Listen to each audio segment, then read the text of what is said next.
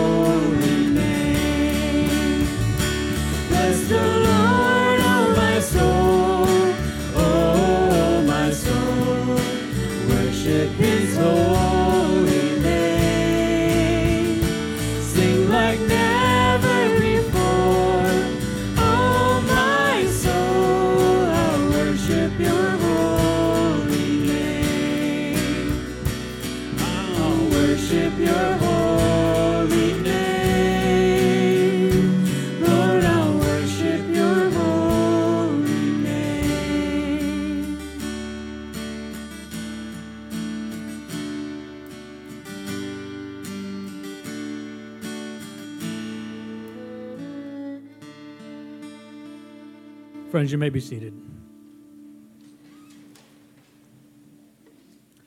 Jesus said, If you love me, you will keep my commandments. Eternal God, we confess that often we have failed to be obedient church.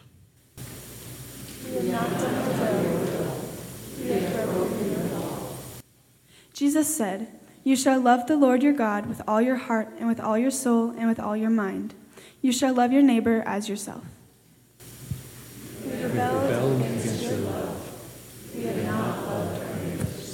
We have not heard the cries of the needy.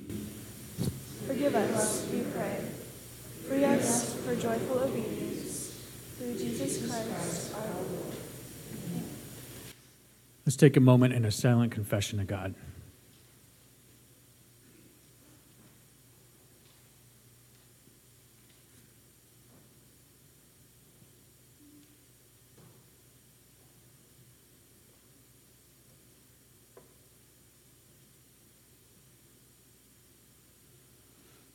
Hear now God's assurance of pardon. But when the goodness and loving kindness of God our Savior appeared, he saved us, not because of any works of righteousness that we had done, but according to his mercy, through the water of rebirth and renewal by the Holy Spirit. This Spirit he poured out on us richly, through Jesus Christ our Savior, so that having been justified by grace, we might have become heirs according to the hope of eternal life.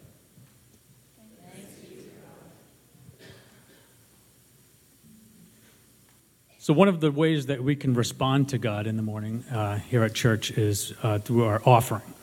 Um, eh, whether that's financial or giving our talents or time. Uh, I'd like to highlight one of our ministries here, our worship ministry. Uh, so, you see us up here a lot, um, but you don't see the back end uh, people that are up there that are running camera and sound um, and slides and our live stream sound. So we're, we're actually currently looking for volunteers. So if that's something that you're feeling your heart is drawing you into, uh, it's you don't have to have a talent in it. Um, we will train. Um, we will gladly show you how to how to you know do the ropes. Uh, so with that, let's let's pray for our offering this morning. I'd like to invite our deacons to come up to help with the baskets. So let's pray. Lord, you are an abundant God. You have given us so much. We can respond to you this morning uh, with our gifts. Um, thank you so much, Lord. In your name we pray. Amen.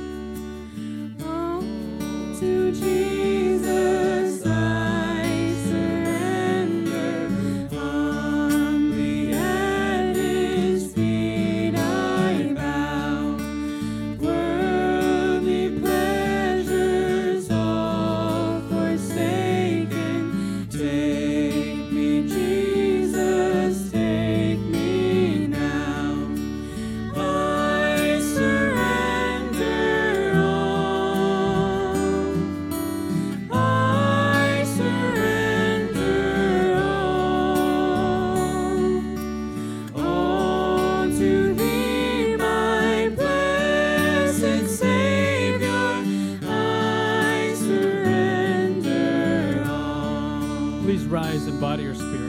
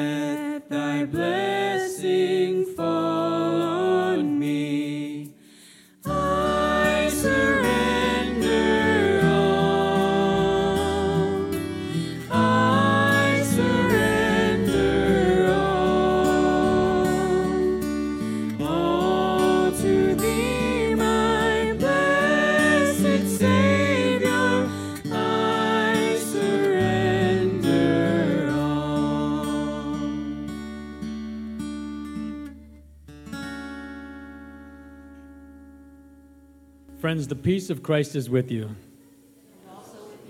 Let's take a moment to extend that peace of Christ to your neighbors around you.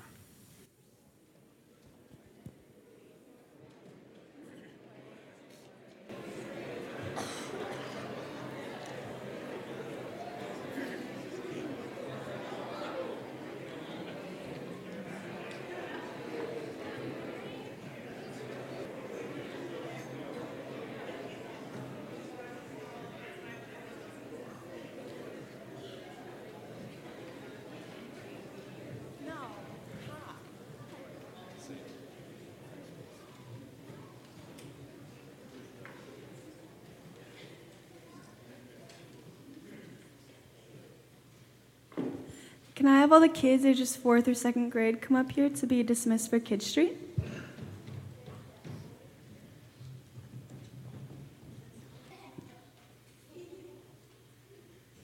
People of God, what is our prayer?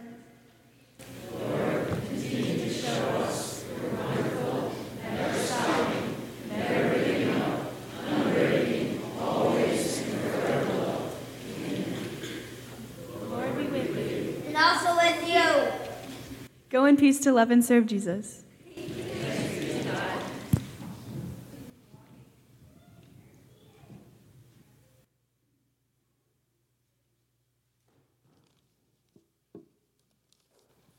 Good morning. My name is Tony Brookhouse. I'm one of the elders here at Pleasant Street, and it's my privilege to open us up with prayer. Please bow your heads. Dear Lord and Heavenly Father, as we enter into the second month of a new year, I am reminded of the words of Philippians 4.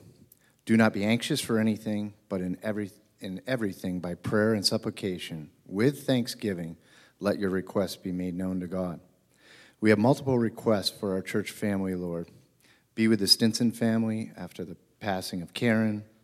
Comfort them in this difficult time. Be with Richard M., Carol L., Cindy H., and Maggie. Be with all the people that suffered uh, broken pipes and water damage over this last cold spell. Bless all involved in this church and its community and mission here in the Blackstone Valley. Be especially with our pastor and his team as he delivers your word. Help us, Lord, to bring your words and teachings into our daily lives this coming week. Help heal our land and bring down the conflict we hear about every day. We pray this in your name alone. Amen.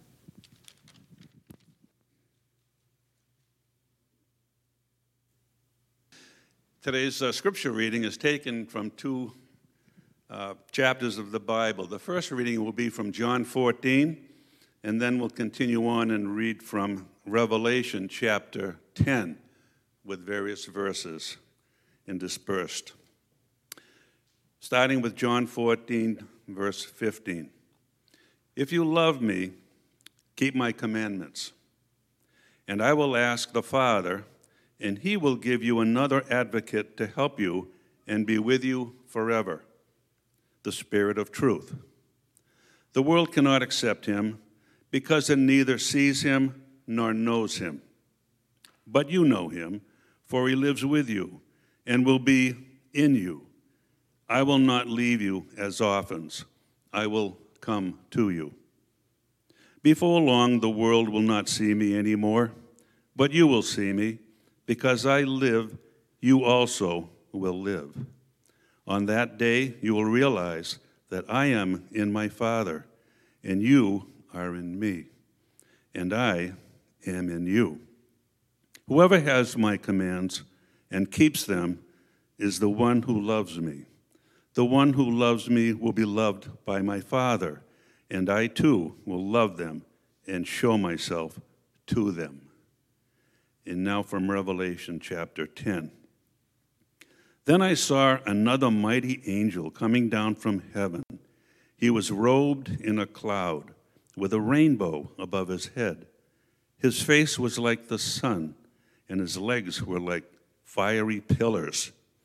He was holding a little scroll which lay open in his hand. He planted his right foot on the sea and his left foot on the land. And he gave a loud shout like the roar of a lion. When he shouted, the voices of the seven thunders spoke. And when the seven thunders spoke, I was about to write, but I heard a voice from heaven say, Seal up what the seven thunders have said, and do not write it down. Then the voice that I had heard from heaven spoke to me once more. Go take the scroll that lies open in the hand of the angel who was standing on the sea and on the land. So I went to the angel and asked him to give me the little scroll. He said to me, Take it and eat it. It will turn your stomach sour, but in your mouth it will be as sweet as honey. I took the little scroll from the angel's hand and ate it. It tasted as sweet as honey in my mouth. But when I had eaten it, my stomach turned sour. This is the word of the Lord. Over the last couple of weeks, we've been looking together at some of the things that, as a church, we have said we'd like to be important to us, things that we'd like to be known for uh, mission and values in the life of our congregation in this next season of ministry. We're going to continue that together this morning. Please join me in a prayer.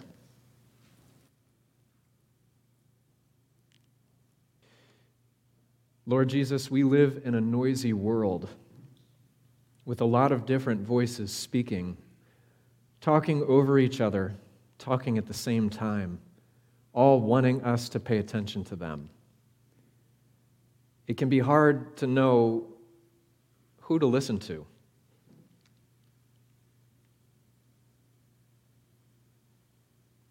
And in the silence, their voices diminish a little bit, and we hear something different. We hear a voice that is full of love, singing calling to us. Would you help our ears to lock on to that one now? Amen. In Washington, D.C., there is a museum. And in the Smithsonian Museum, there is an exhibit. And in the exhibit is a glass case. And in the glass case is a book made of bound pages with a leather, leather cover from about the year 1820. And the book has a title, and the title goes like this The Life and Morals of Jesus of Nazareth, extracted textually from the Gospels in Greek, Latin, French, and English. and it was written by Thomas Jefferson. Of course, when I use the word written, I mean it loosely. Because actually, it was cut and pasted by Thomas Jefferson on a computer. Well, no, they didn't have those then. I mean, literally cut and pasted. Thomas Jefferson, who could read Greek and Latin and French and English, created this book. Thomas Jefferson um, took copies of the New Testament in all of those languages, and then he took a razor and he cut out passages of the Gospels that he felt were authentic. And then he pasted them interlinearly next to each other in a blank book and made a new one. And the end result was his version of the life and morals of Jesus of Nazareth, extracted textually from the Gospels in Greek and Latin and French and English. Gotta love accurate book titles. You know, do you know how long it took him to make this? Uh, two or three nights. It was February in 1804, and he says, On two or three nights only at Washington, after getting through the evening task of reading the letters and papers of the day, he compiled what he considered to be the essence of true religion in the Gospels. Or, in other words, Thomas Jefferson, after a long day of statecraft, went home where he did all the bills and responded to his emails, and then eased himself into a comfortable chair to unwind by compiling his own do it yourself Bible. Took him three days. Jefferson's Bible is astounding because he did it so fast, but also because it takes some kind of guts to make your own Bible. But this actually was a long project in the making for him because Jefferson had been thinking about and wrestling with Christianity for a long time before he ever took out the razor. You see, the Bible had become very scandalous to modern rational people like Thomas Jefferson. How could rational scientific persons believe and accept something as fabulous and fantastic as Christianity, and Jesus in particular, when there are all these stories in the Bible about miracles and claims about being God.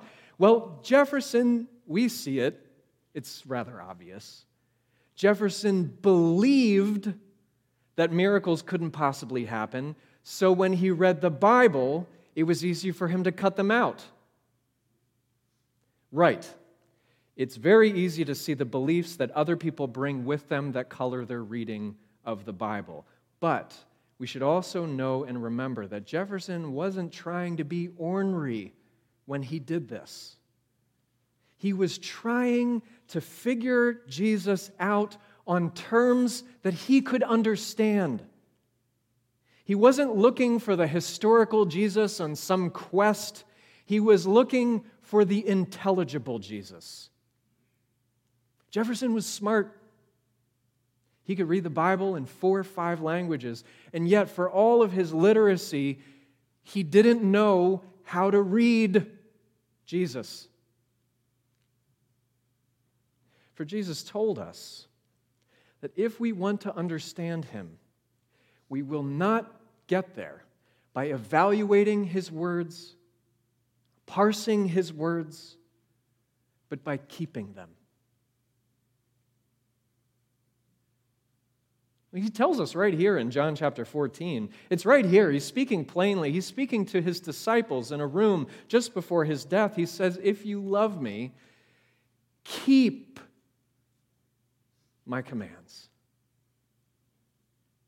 He didn't ask us to comprehend his commands and words, he asked, us, he asked us to keep them, to hold them. And in that simple, beautiful phrase, Jesus reveals to us a way to read that is a little bit foreign. Reading as an act of love. And it's 200 years later, and we have much better dental hygiene than Jefferson did, but before we start congratulating ourselves, I'm not sure we're doing so much better when it comes to reading the Bible. Christians read the Bible. At Pleasant Street, we're saying that one of our values as a church is learning to receive God's Word, to read the Bible, to understand Christ's Word, to keep it. And maybe you're wondering why that is even worth putting on a page. Isn't that obvious? Right? Isn't that like Christianity 101? Christians read the Bible. Well, you would think so, right? Although some of the surveys that I've seen, and maybe you have, about Bible literacy would suggest otherwise. It might be more accurate to suggest that Christians have Bibles. And this is actually not so unlike the wider cultural landscape if we zoom out for a second and look at the rest of the world around us, right? If, if modern people read at all, mostly we read for information, for comprehension. We read the headlines just for the jolt of the outrage. We read fast, we read distractedly, we read to master things, to get a grade, to get through something, to get it over with. Take a breath. Jesus is talking about a very different kind of reading. If you love me, keep my words. Jesus seems to be saying that you can't read Jesus' words the same way that you read a headline or a street sign or an owner's manual to a new television. Why? Because Jesus' words are a different kind of writing. And that means they require a different kind of reading. One of my favorite authors, Flannery O'Connor, the American Gothic novelist from last century, uh, she was once asked by a reporter to summarize the meaning of one of her short stories, put it in a nutshell, the reporter asked. She replied that if she could have done that, she would not have written the story. You tell a story, she writes, because a statement would be inadequate. When anybody asks what a story is about, the only proper thing to tell them is to read the story. I like the feist. Jesus, perhaps saying something not so dissimilar, is saying, if you want to read me, if you want to understand me, you must receive my words as a gift. And everybody knows that you don't put a gift under a microscope, you open them, you receive the gift, you enjoy it. My friends, to read Jesus, you don't need a PhD. You just need love. Well, of course you use your mind. I don't mean to say that somehow, you know, it bypasses our intellect. That's not what I'm saying at all. Of course, you think when you receive the words of Jesus, but we need something more than just minds to receive Jesus. He tells us we also need not just the words itself, but we need a reading partner. We need an interpreter who can whisper the truth of the words, translate the words, point our finger to the words, and keep us focused, helping us with our spelling and grammar and sounding out the syllables of the words along with us. Can you tell we're learning to read in my household right now? And Jesus says, This, this is what I'm going to give you the Spirit of truth, he calls him, who will be with you, who will be in you who will remind you of everything that I have said. You don't have to worry about trying to hold it all at once. I will call it to mind and lead you into all truth when you need it. You know, after Jesus goes up to heaven, one of the first questions becomes how is anyone going to know him and know how to follow him? Well, you have the apostles right? That's why they have such an important job. They tell the stories, people listen to them tell the stories, but then the apostles die. How do we follow Jesus now? You read the story with a reading partner, with a friend. My friends, the church has understood for centuries that the way that we continue to follow Jesus is not by licking a finger and sticking it in the wind and going with your holy hunch about what seems good. It is not by just going with what, like, your intuition suggests might be what God is telling you, but by committing ourselves, devoting ourselves with an act of love to these words from Jesus as a gift to us by His Spirit. To read Jesus is to keep the words in the text and the Spirit who is alive together. Jesus says, Keep my words and receive my spirit. And the two combine into a practice that we might call spiritual reading. And Jesus tells us what happens when we learn to read like this we will see Jesus in the world with eyes that the world cannot see Jesus with we will come alive with a new quality of life right here and right now, a kind of life that you could only call resurrection life. The world somehow becomes more vivid and more real, not less, like putting on a pair of glasses for the first time and realizing that each individual leaf on the tree has its own definition and color and variegated beauty. And Jesus says, when you learn to read spiritually, you will come to realize the incredible intimacy between me and my Father, and to know that same intimacy yourself. When we read spiritually, we will come to know what love is. And then in love, we will return to the words that we have received and love them all the more. Finding more reasons to fall in love with the God who has shown love to us. Returning to the words to fall in love with them again. Do you see? Do you see how Christian reading is not quite like other reading? Today in town, right here in our town, there are probably more than a few people who would say that the Bible, that religion and its formal uh, functions and forms is a straitjacket. You can't take an ancient piece of mail literally. You can't set your watch by it. You can't bet your life on it. And actually, to be honest, we might wonder that too. What Jesus is telling us is that the Bible doesn't limit our experience of reality, it actually enlarges it.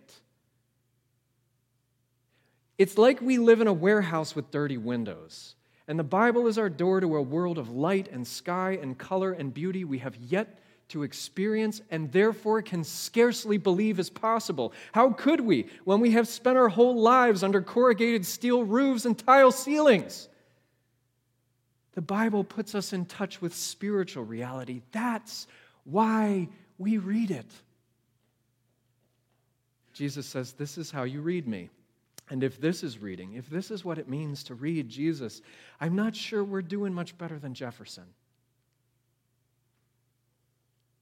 In his book, The Listening Life, Adam McHugh tells a story about how one Sunday, uh, he's a seminary trained pastor and theologian. He went to his church while in seminary, and there was a guest preacher that Sunday, and the preacher climbed into the pulpit and he held up a tattered Bible and he said, Get familiar with this book. It is a handbook for life management. It so happened that on that same Sunday, McHugh was sitting next to a woman who audibly groaned apparently loud enough that several people sitting around her turned in their pews to look in her direction. McHugh had to swallow a guffaw. He came to find out after the service that the woman who had groaned was a dignified professor of preaching at a large seminary. They shared a quiet laugh while the preacher very consistently applied the biblical text to all sorts of practical matters like your diet, your finances, and national security. And McHugh uses this story to point out, a little bit tongue in cheek, how we read the Bible today. Today, he writes bumper sticker theologians or Twitter theologians encourage us to treat the Bible as an instruction manual or a safety net, to use it like a medicine chest or an encyclopedia of religious ideals more sophisticated approaches encourage us to see it like a museum that houses ancient relics and historical records, an impersonal artifact to be studied. But, he writes, when we see the Bible like this, we forget how to read it. And we can wind up like Thomas Jefferson, taking a razor to the Bible and excising all of the miracle out of it. If we're honest, what all these methods have in common is that they protect us from a personal encounter. McHugh is not saying that the Bible has no practical bearing on our lives. The problem is not how and where and when it's applicable, but in the, in the shift between subject and object. We imagine, he says, that the Bible is something to be studied, to be grasped, to be comprehended, to be evaluated, to be dissected, to be applied. The Word of God is something we use. If you have a curious mind, if you like a challenge, you can become a scholar of the Bible. If you want to know how to live well in the world and raise your children right, you can read it for good advice, become healthy, wealthy, and wise. If life is boring or underwhelming, you can read it for inspirational quotes and moral uplift. A cheering section to get your life back on track.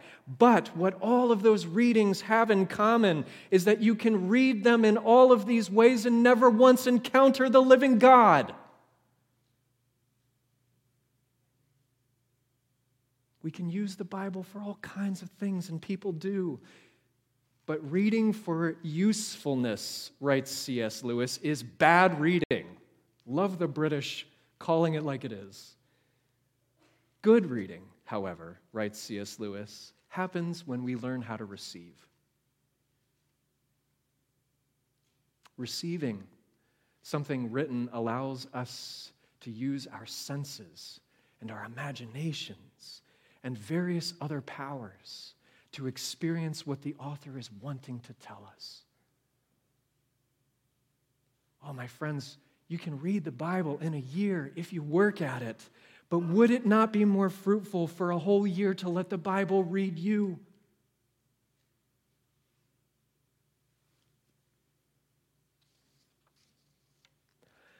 Jesus says, If you love me, keep my commands, and I will give you the Spirit so that you can. What Jesus is telling us is how to read His words, His commands, His life. It's not something we have to figure out how to assimilate into our lives. He assimilates us into His. And the Spirit of truth creates an encounter with the truth, with Jesus, with His Father.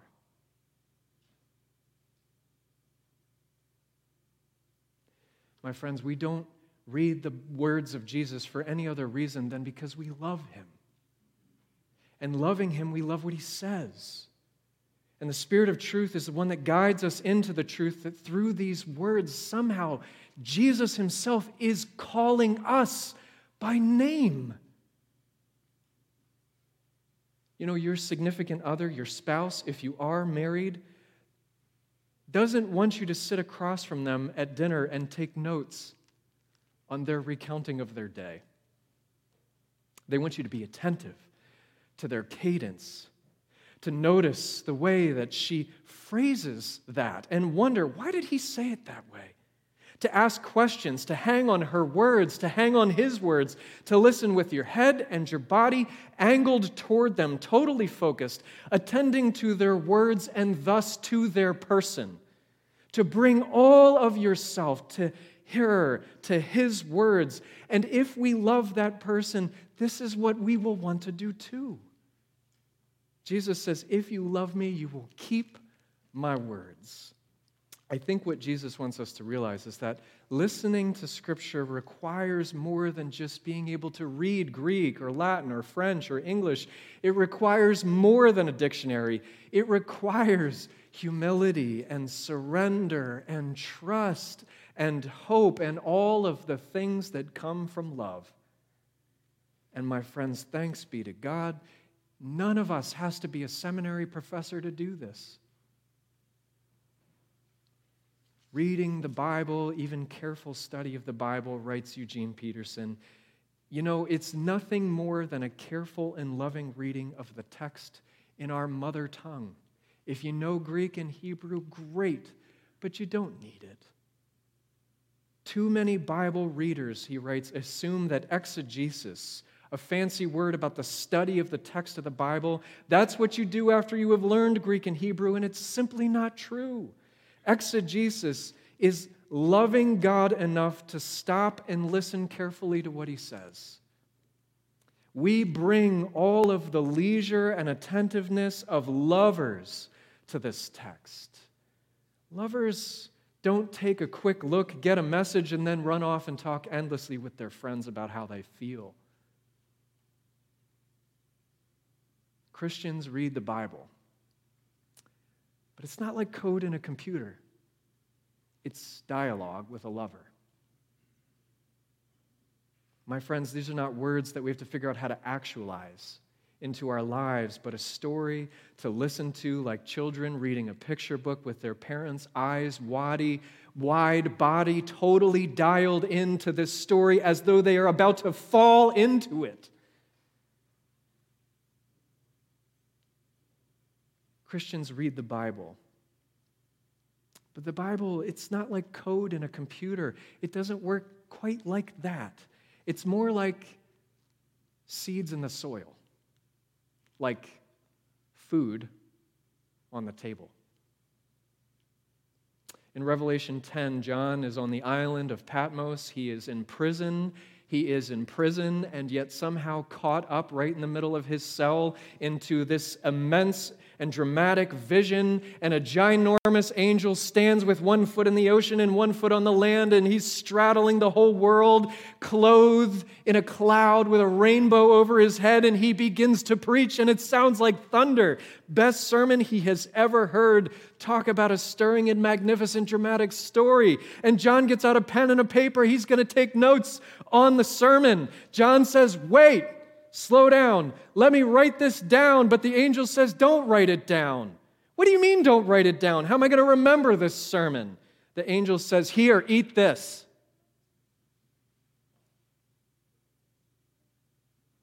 Take it, eat it. Eat this book. Friends, you don't have to be a seminary professor to read the Bible spiritually. Actually, all you really have to do is be hungry. So it's no secret that Christians and Christianity are struggling in North America, right? There are the usual diagnoses. You've probably heard them all. I know I have. Christianity in North America, it's too rich, right? It's too comfortable. It's too convenient, too accommodated, right? Christianity is fat, flabby, lethargic, weak, overfed, overstuffed, out of shape. Maybe, yeah, but if you think about the state of reading, the way that Jesus is talking about it, perhaps our problem is actually that we're all starving. Spiritually starving for a, for a story, for a word. No, that's not quite it. What is it? An encounter with God Himself, who presents Himself to us as food for our soul. Here, take it, eat it. Emile Cailliet was a professor of philosophy at Princeton Theological Seminary in the 20th century, not far from here. And Emile was born in France, uh, end of the 19th century. And one of the things that meant is that he grew up in agnostic, a learned, educated man. He graduated from university. Uh, he's heading toward ministry. He has not actually ever seen a Bible. And then he goes to the army and he serves in World War I. And like so many other people, all the hopefulness that he had about the perfectibility of humanity and things are just going to keep getting better just falls apart. He writes The inadequacy of my views on the human situation overwhelmed me. What use is the philosophic banter of the seminary when your own buddy dies standing in front of you? He himself almost dies when he catches a bullet. And he goes into rehab and he spends the rest of the war recuperating during a long stay in the hospital. And after this crisis, Cailliet begins reading literature and philosophy, but not just to pass the time. He's looking for something. He is looking for a book that will understand him that will speak to the situation that he finds himself in, and he cannot find one. And so, what does he do? He decides he's going to make his own. So, he's reading widely, and whenever he finds a passage that he likes, he cuts it out of the book and he pastes it into a leather bound pocket sized book. And the number of quotations is starting to grow. And the book is almost finished and he's getting better and he's looking forward to reading it, hoping that it's going to, quote, lead him from fear and anguish to release and jubilation. One day, he goes out under a tree in his garden to read his do it yourself book. But as he's going, he's getting more and more disappointed. Because each quote, well, he reads it and it takes him back to when it struck him. He's reading those quote and he's remembering, yeah, I remember who I was then and when it meant something to me, but he's realizing that I'm not that same person and I'm in a different situation. And those words, they don't mean the same thing anymore. It's dry, it's toast, it's burnt, there's nothing to it. But almost at the very same moment, his wife shows up, and she'd been on a walk with her child in a baby carriage, and she has with her a Bible in French that a minister just happened to hand to her on that walk. How about that? Cailliet takes the Bible. She says, Here, take it. He takes it and he starts to read the Gospels. And he read, and he read, and he read deep into the night until the realization dawned on him. I'll use his words Lo and behold. We don't talk like that anymore. Lo and behold, as I looked through the Gospels, the one who spoke and acted in them became alive to me. This is the book that would understand me. Kyle spent a lot of time cooking up his own book, and the meal didn't quite turn out. Here, his wife said, take this. And he read it, and he realized it was not an ancient book from a distant culture, it was food on the table. And he took it up and he read it voraciously. Or rather, maybe we should say, he sat down to eat it. You know, and as I look at his story here with you this morning, watching a starving man like that wolf down a meal as though for the first time in his life, it's Jesus' words that seem to become wafting up through the pages. Rich words and commands and promises spread out like stories, like a savory feast, something that looks like it could fortify us with the knowledge that God, in His abundance of love, has made room for someone like me at His table, spread out, aromatic enough for me to believe that God has offered me the meat and potatoes of His salvation story, not because I earned it, but because He is a good cook and a lavish host. That in this world of starving people looking for an identity that will give them life and satisfaction, Jesus looks at us and calls us by name and gives us his identity. And suddenly we realize that nothing else will stick to our ribs in quite the same way. Watching someone like Kyle eat all this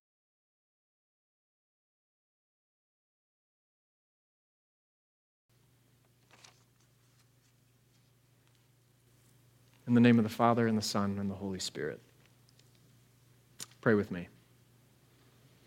Oh, Almighty God, you pour out your spirit of grace and of supplication on all who desire it. We desire it because we understand that it is the Spirit that takes the words on the page and turns them into a meal on the table. It is the Spirit that whets our appetite helping us to see just how hungry we are for something that we have not quite found anywhere else.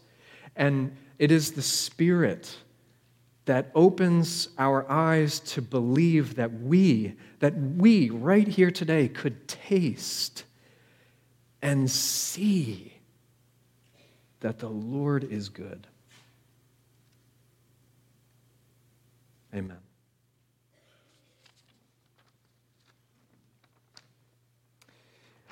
As a church, one of the things that we've said is that our posture is to try to be people who are learning to do this, which is what I was just talking about now. But it's also something we're trying to find other ways to do besides just in the sermon.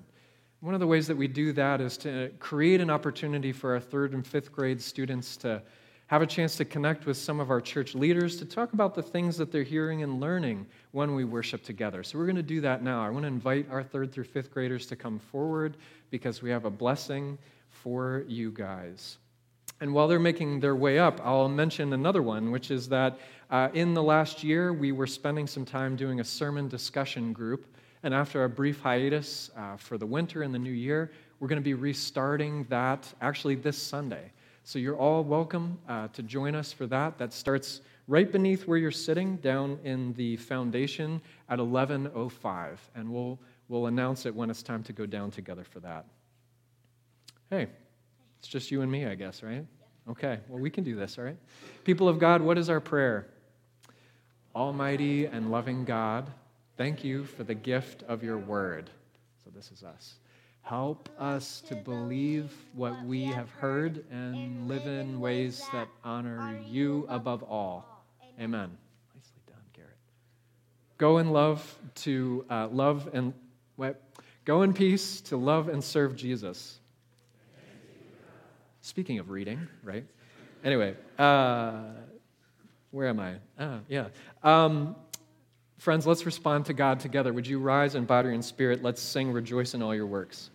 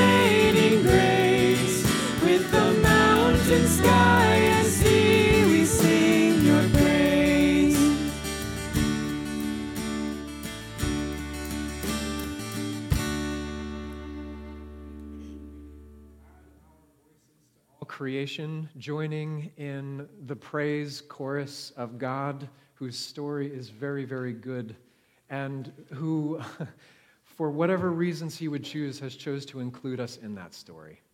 And even as we are learning to receive that, we have one more chance to practice that posture. Because this God who tells his story to us also promises that he has turned his face toward us. And so, friends, I'd invite you uh, to open your hands and to receive God's parting blessing. Friends, the Lord bless you and keep you. The Lord make his face to shine upon you and be gracious to you. The Lord turn his face towards you and give you his peace. Amen. Let's go singing.